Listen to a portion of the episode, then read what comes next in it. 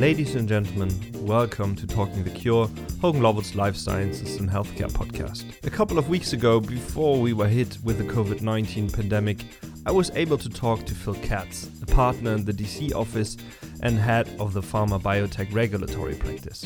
Phil is also a member of the leadership team of the Global Regulatory Practice Group, with responsibility for the Americas and a member of the US National Diversity Committee. We'll be talking about what's happening in the pharmaceutical and biotechnology industry, the global practice of law in that space, and hopefully we'll learn a little bit about Phil too. As a side note, I decided to create two parts for this interview since we ended up talking over 45 minutes, and I'm not letting any minute of this go to waste. So you get the second part of the interview in about two weeks. As always, I'm trying to keep the intro short as we are going to hear each other after this for some housekeeping. Without further ado, let's sit down and talk the cure.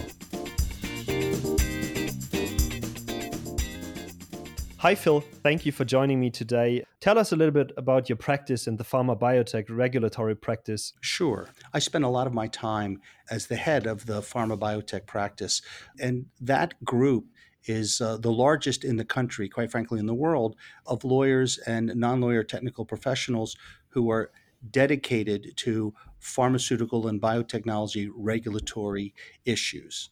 Um, we cover the whole landscape of what folks do from developing products to getting them approved to bringing them onto the market to tracking the safety issues to innovating them to manufacturing them in compliance and advertising them in compliance. So so we cover everything and we do it on a global basis. Uh, the group is primarily but not exclusively in the united states um, we have a global presence um, and we work closely with folks outside our group in jurisdictions like asia and uh, europe who are not technically in our group but do the same work that we do and so it really is a very broad approach to the pharma biotech industry where we bring technical expertise, uh, legal expertise, and a nuanced understanding, not just of the law, but how things get done in practice. And that's what allows us to give our clients the top drawer advice that is both legally compliant but also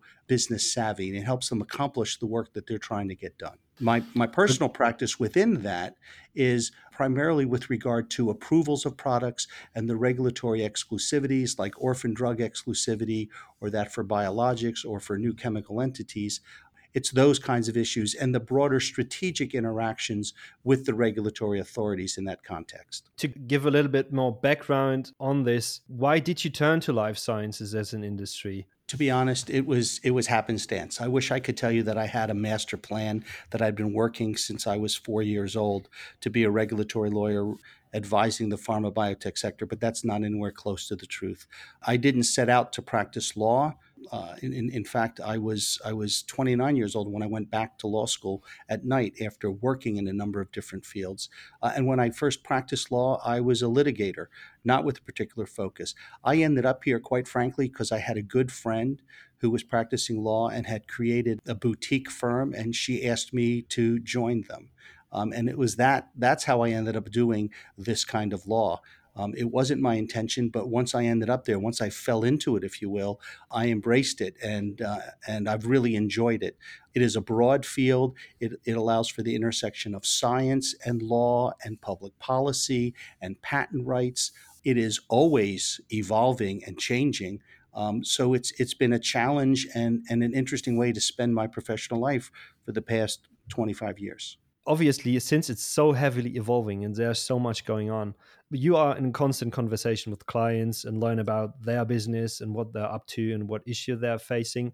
But are there other platforms or other opportunities you take to get informed and stay ahead of the curve well, a, a, lot of it, you know, we all need to make efforts to stay informed of developments in our field. And, and that can be from speaking, from participating in events, from writing articles, but also obviously from reading what's happening in the trade press. There, there are things that we do to stay informed but quite honestly, a lot of it comes when you have a practice as broad and as deep as we do. It comes from the interactions with clients and interactions with the regulatory agencies. But yeah, you need to you need to keep track of what's going on, uh, particularly in this field. because what we're really seeing is an evolution of the science, and the law and the regulations need to evolve to reflect the new technologies. And there's always going to be a lag time, and that lag time is often where mischief is made or where innovation can be pursued in terms of how we get things done when I hop over to the philosophy behind your practice and your work and what your drivers are, I'm guessing these ideas and the things you just mentioned are an essential part, right? Well, yeah. Uh, listen, the, my, my philosophy, I, I think I'd say first and foremost, my philosophy and the group's philosophy is to bring innovative legal solutions to our clients' business problems. I mean, they come to us where where there's an issue of the law or the regulations that relates to something that they're trying to accomplish in business. And so it's really important that we start from the understanding that our job is to help our clients get get their job done well and in a way that is compliant and helps them meet their business goals. So, so that's step number one. In, in terms of how we accomplish that, however, it, it does involve knowing the law very well, knowing the precedents of how the law has been applied. And, and in this space, it's not like um, court cases that are binding precedent, but knowing how the agency has approached this before, knowing how other companies have approached this. Um, so you can think creatively about what to do. That that's a, a second big piece of it. I think a third piece of it, quite honestly, is to remember that you're dealing with this in a human context. It's it's sometimes easy to get wrapped up in the intellectual challenges of the issues, but you have to remember when you're doing this that you're working with other people, and that's both your colleagues and the client. And particularly with the client, it's important to remember why is the client asking this question? What is it that she or he is trying to accomplish, both the business goal, but also for them within their business organization. Um, and I think that, and then lastly, being a human being in your interactions with everybody, including your colleagues, is a fourth part of the philosophy that I think is essential. We work really hard. Um, we work really long hours sometimes, um, and we work under pressure a lot. And it's important that while we're doing that, we're doing it in a way that is collegial and collaborative and recognizes the humanity in each one of us. Because um, I think that sometimes gets lost in the hurly burly, let's get it done really well. So you see yourself as a legitimate business partner, since our advice is often so critical to our client's business. Sure. No, that look, that's that's really what it is. That's what I mean when I say we have to understand that our job is to help them accomplish their business goals. Um, you know, quite frankly, we're an expensive uh, law firm. Uh, I, I, quickly add, I, I, think we're worth every penny, but we're an expensive law firm, and clients don't come to us with simple questions or unimportant questions, even if complex. They come to us with questions that are A, complex most often, and B, usually very important to them. And so we need to bear that in mind when when they're bringing us some of their most important and pressing and concerning issues. We need to rise to that occasion, and and that's why it's important to understand the context and understand the business context, so you can you can devise helpful solutions to them. That's what we do. And I would say in that context, if you do that right, one of the things you're doing is you're knowing the client and the client's business very well. And that allows you not only to give them really good advice in the context of the immediate issue, but it allows you to develop a relationship with them that, that we would call being the trusted business advisor, where yeah. they're going to come to you for a broader array of things, and also where you're hopefully going to be in a position to anticipate things for them, not just have them come to you and say, Ooh, I have a problem, but to be able to say to them, I know that you're working in this space. I know you're considering this kind of a, of a, a clinical trial or this kind of an orphan drug application or this kind of a transaction let, let me talk to you a little bit about what's happening in the field there that you might want to take into account while you're planning what you're going to do or while you're implementing it. And, and that's something that comes from knowing the client really well.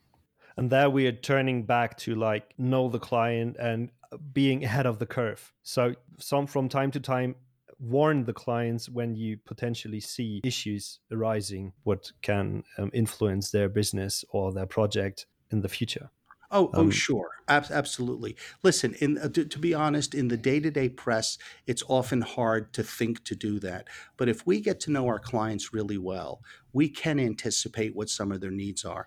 And yeah, we provide an invaluable service, even if it doesn't at that immediate moment turn into a huge amount of work. Just the the implications for the relationship that you have with the client to be able to say to them, I was thinking of you because I know X about you, and I thought you would find this interesting or important or helpful.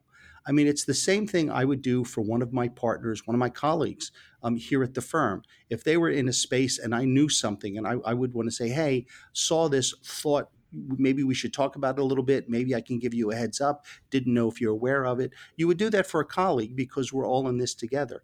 If you reach across to do that with clients, you're really building uh, very important relationships that, quite frankly, um, I think I find much more satisfying and interesting, but also, not coincidentally, more helpful from a business proposition.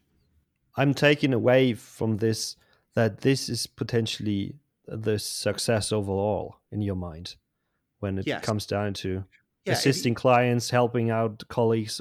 Yes, um, yes. Look, when, if you're saying overall, what would I call success? I, I, I think success has a has a number of components right? And and one of it is yeah. um, being very very good substantively at what it is that you do, right? And some of that means knowing the law really well, as I said, and some of it means knowing outside of the law itself the context in which the law is developed and the context in which it's been applied and and knowing the client very well so when you bring all that together you can come up with as i as i've said you can come up with creative innovative business oriented solutions because that's what we're doing we're giving them solutions to otherwise difficult situations so that's yeah. one piece of, of being successful is that you're helping the client achieve what they want to do by doing your job really well uh, another part of being successful, however, is doing it in a way that you find personally satisfying. And that involves, for me, my interactions with and relationships with my colleagues at the firm and my colleagues at um, at clients. I, I, mean, it's not um, it's not happenstance that sometimes when I'm emailing clients and there's more than one of them, I will I will email them by saying colleagues because that's how I like to think of them. Um, yeah. And, and so I think that's part of a success is having those relationships with the people with whom you work that you find satisfying and enjoyable. Um, I think another part of success is doing it in a way that is kind I think another part of success is doing it in a way that allows you to pursue things outside of work, including but not limited to family.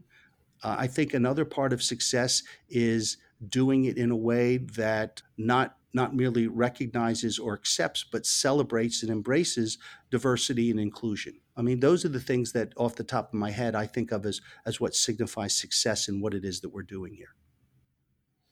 That's interesting because it's so it's so broad and really diverse and quite a mountain to climb to to get everything in line in yes. that constitution. Yes. And I wish I could tell you that I hit all of those targets every single day, but I don't. It's a work in process, and some days you do better than others. But yeah, it's a lot to try to accomplish. I think um, it's it's a it's a very high goal, but I can also tell you that when you achieve it, if only momentarily, it's quite satisfying. And it's a driving force to get better um, yeah. and to reach that goals. So I yes. fully understand where you're coming from. In that matter, to talk about success, and I don't want to hear the answer. Uh, sorry, I'm not allowed to talk about it. Your biggest case you had so far with the firm. Can you tell me a bit about it to give an idea what you worked on and why it was your biggest case and what made it special? Sure. I think if we're talking about sort of specific matter, and, and you say case, not necessarily a lawsuit, but but in this in this instance, I would say a lawsuit was a lawsuit that we brought on behalf of our client Depomed. Now the company's called Assertio, uh, with regard to a, a product of theirs and whether it would get orphan exclusivity from FDA or not.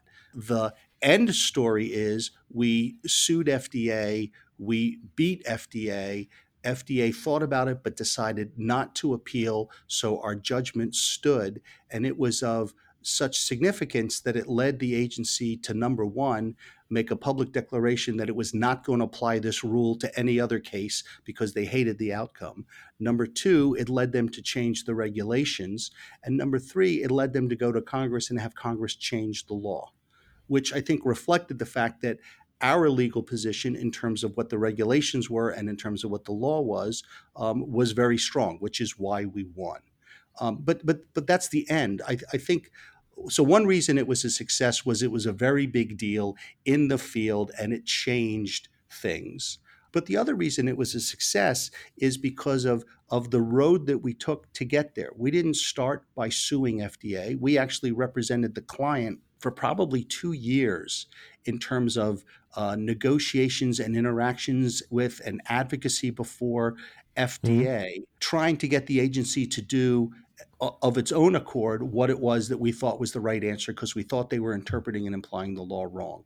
And so yeah. we we tried in a variety of ways, um, and in a way in ways that were tough and purposeful but not offensive. We we were advocating in front of the agency. And we maintained a good relationship with our adversary, the agency, both with regard to Hogan Lovells and with regard to the agency's view of the client. We sued only when it was really a last resort, and we did so successfully. Another reason that it's it's it's a big deal, uh, or at least it's a good example of success, is because it involved working with my colleagues, the litigators. I, I began my legal career, whatever, almost thirty years litigator. ago, as a litigator, and but yeah. I haven't been for a long time. And when this case arose, I was chomping at the bit to be able to litigate this case. I really wanted to be back in court standing up in front of the judge, but that would have made no sense because we had much more skilled litigators than I.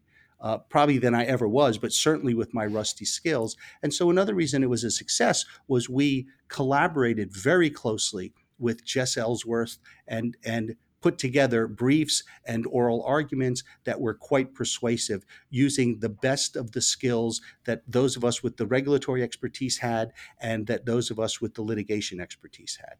Um, so, for those reasons, I would think the the Depomed case was um, was a big success. It also, by the way, was a success in that as you talk to other companies who are potential clients, um, and you can say they can say something like, "Well, you know, I recognize the Depomed case, and what are your thoughts about that?" I can say, um, actually, I have a lot of detailed thoughts about the Depomed case because I'm the it guy. It was me, right? Yeah, and so and so it was also a success in that regard, in that it helped us get other work. I find it quite interesting because now with this case and the change of the law afterwards, you're actually a part of the legal history of the United States, right? I don't quite think of it in quite in those august terms, but it's kind of you to say so. Yeah. Okay. I did it. I said it. So yes, if you go look up enough. the case, yes, if you go look up the case where it's reported, you will see my name.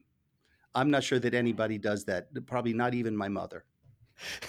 And you talked about your history and that you work in this field for a long time. So, what do you wish you had known when you started out? Would you do anything else, any different, or you know, eh, look, I, I'm the I'm the father of three daughters who are 22, 25, and 27 years old, and so I'm forever giving them advice um, and more often than not unsolicited. But I'm forever giving them advice, um, and and I have to uh, remind myself here as a, as a partner and the head of the firm. I'm I'm working particularly with our more junior associates. I'm working with folks who are the same age as my kids, and I have to resist the temptation to talk to them like they're my kids. Um, but uh, there are pieces of advice that I have learned over time that I try to impart to them, and and th- they include. And this is not something I was good at, um, still not particularly good at. They include having a sense of perspective about balancing um, how hard you work and um, and when you you carve out time not to work. I, I wasn't very good with that. I was a very involved father, and I'm proud of that. But it came at the expense of sleep, and it came at the expense of time for myself. I don't think I handled that balance very well. And so I think it's important to be very purposeful about that balance. Uh, and I say that knowing that I get frustrated when folks are being purposeful about not being available because they've carved out some time for themselves, and I've got a memo that needs to get out the door. So I, I recognize the hypocrisy of that, or at least the the tension, let's call it that, instead of hypocrisy. But I think it's really important to do that and to be purposeful about it. And in that regard, I think it's important to sort of draw lines so that to the extent possible, when you're doing the work, be all in the work. And when you're not doing the work and you're doing family or rock climbing or reading or whatever, be all in that. And that's another lesson I learned the hard way in terms of like I don't know. I, I'm. I don't think I'm quite particularly bad at like being out to dinner and constantly checking my BlackBerry, but I know that I am particularly bad at going on vacation and checking my BlackBerry or opening up my laptop. Um, yeah, it's it's sometimes unavoidable. But so a big piece of advice I would give folks is to purposefully choose when you're working, when you're not. And and you have to do that in a way that is look I, I, wish i could say we all know that family is more important than work and so you should always choose your family over your job. Well you, you can't do that. I, I wish that it that it were that way but it's not. And so recognize the second piece i would say is recognize that when you're making these choices you're going to make um, unsatisfying choices sometimes, and you're probably even going to make wrong choices sometimes. So I, I wish I, I, I had that advice. I also tell folks about the importance of thinking very precisely about the issues in front of us, whether you're communicating orally but or in writing, but particularly if you're doing written communication, the precision of that communication is essential to its ability to accomplish its goal um, whether it's conveying information or whether it's advocating, the precision of that communication is essential. And that kind of precision has to flow from precise thought. So when I see writing that's not particularly up to snuff from my perspective, and I have very high standards as as the associates will tell you, when I see stuff that's not up to snuff, it's rarely that somebody doesn't know how to string sentences together and doesn't know how to to vary sentence structure to make it interesting, or is putting in way too many words or writing in legalese. It's often that the thoughts behind it have not yet been honed to where they need to be. Now, that's something that uh, we work through by doing different iterations of a, of a document, different draft. But that's another key, I think, to this. And then the last piece I, I would say is to keep remembering why it is you're doing this. And I don't mean in the cosmic sense of, of why are we here and why am I practicing law, but I mean in the in the more day-to-day sense, we're here to help the client achieve their business goal. And so bear that in mind as you're going about the work that you're doing. That's it for today. As I noted on the beginning, the second part of this interview will be on all known platforms in about two weeks. If you already have questions for Phil, reach out via hoganlovells.com. In addition, so you're not missing out on any information regarding industry developments as well as our activities in this sector, follow us on LinkedIn and Twitter. Leave a like, leave a comment. If you are interested to join us in one of our conversations, please reach out to me via email or LinkedIn. Thank you for tuning in. We're going to return in about two weeks, so please join us again when we're talking The Cure.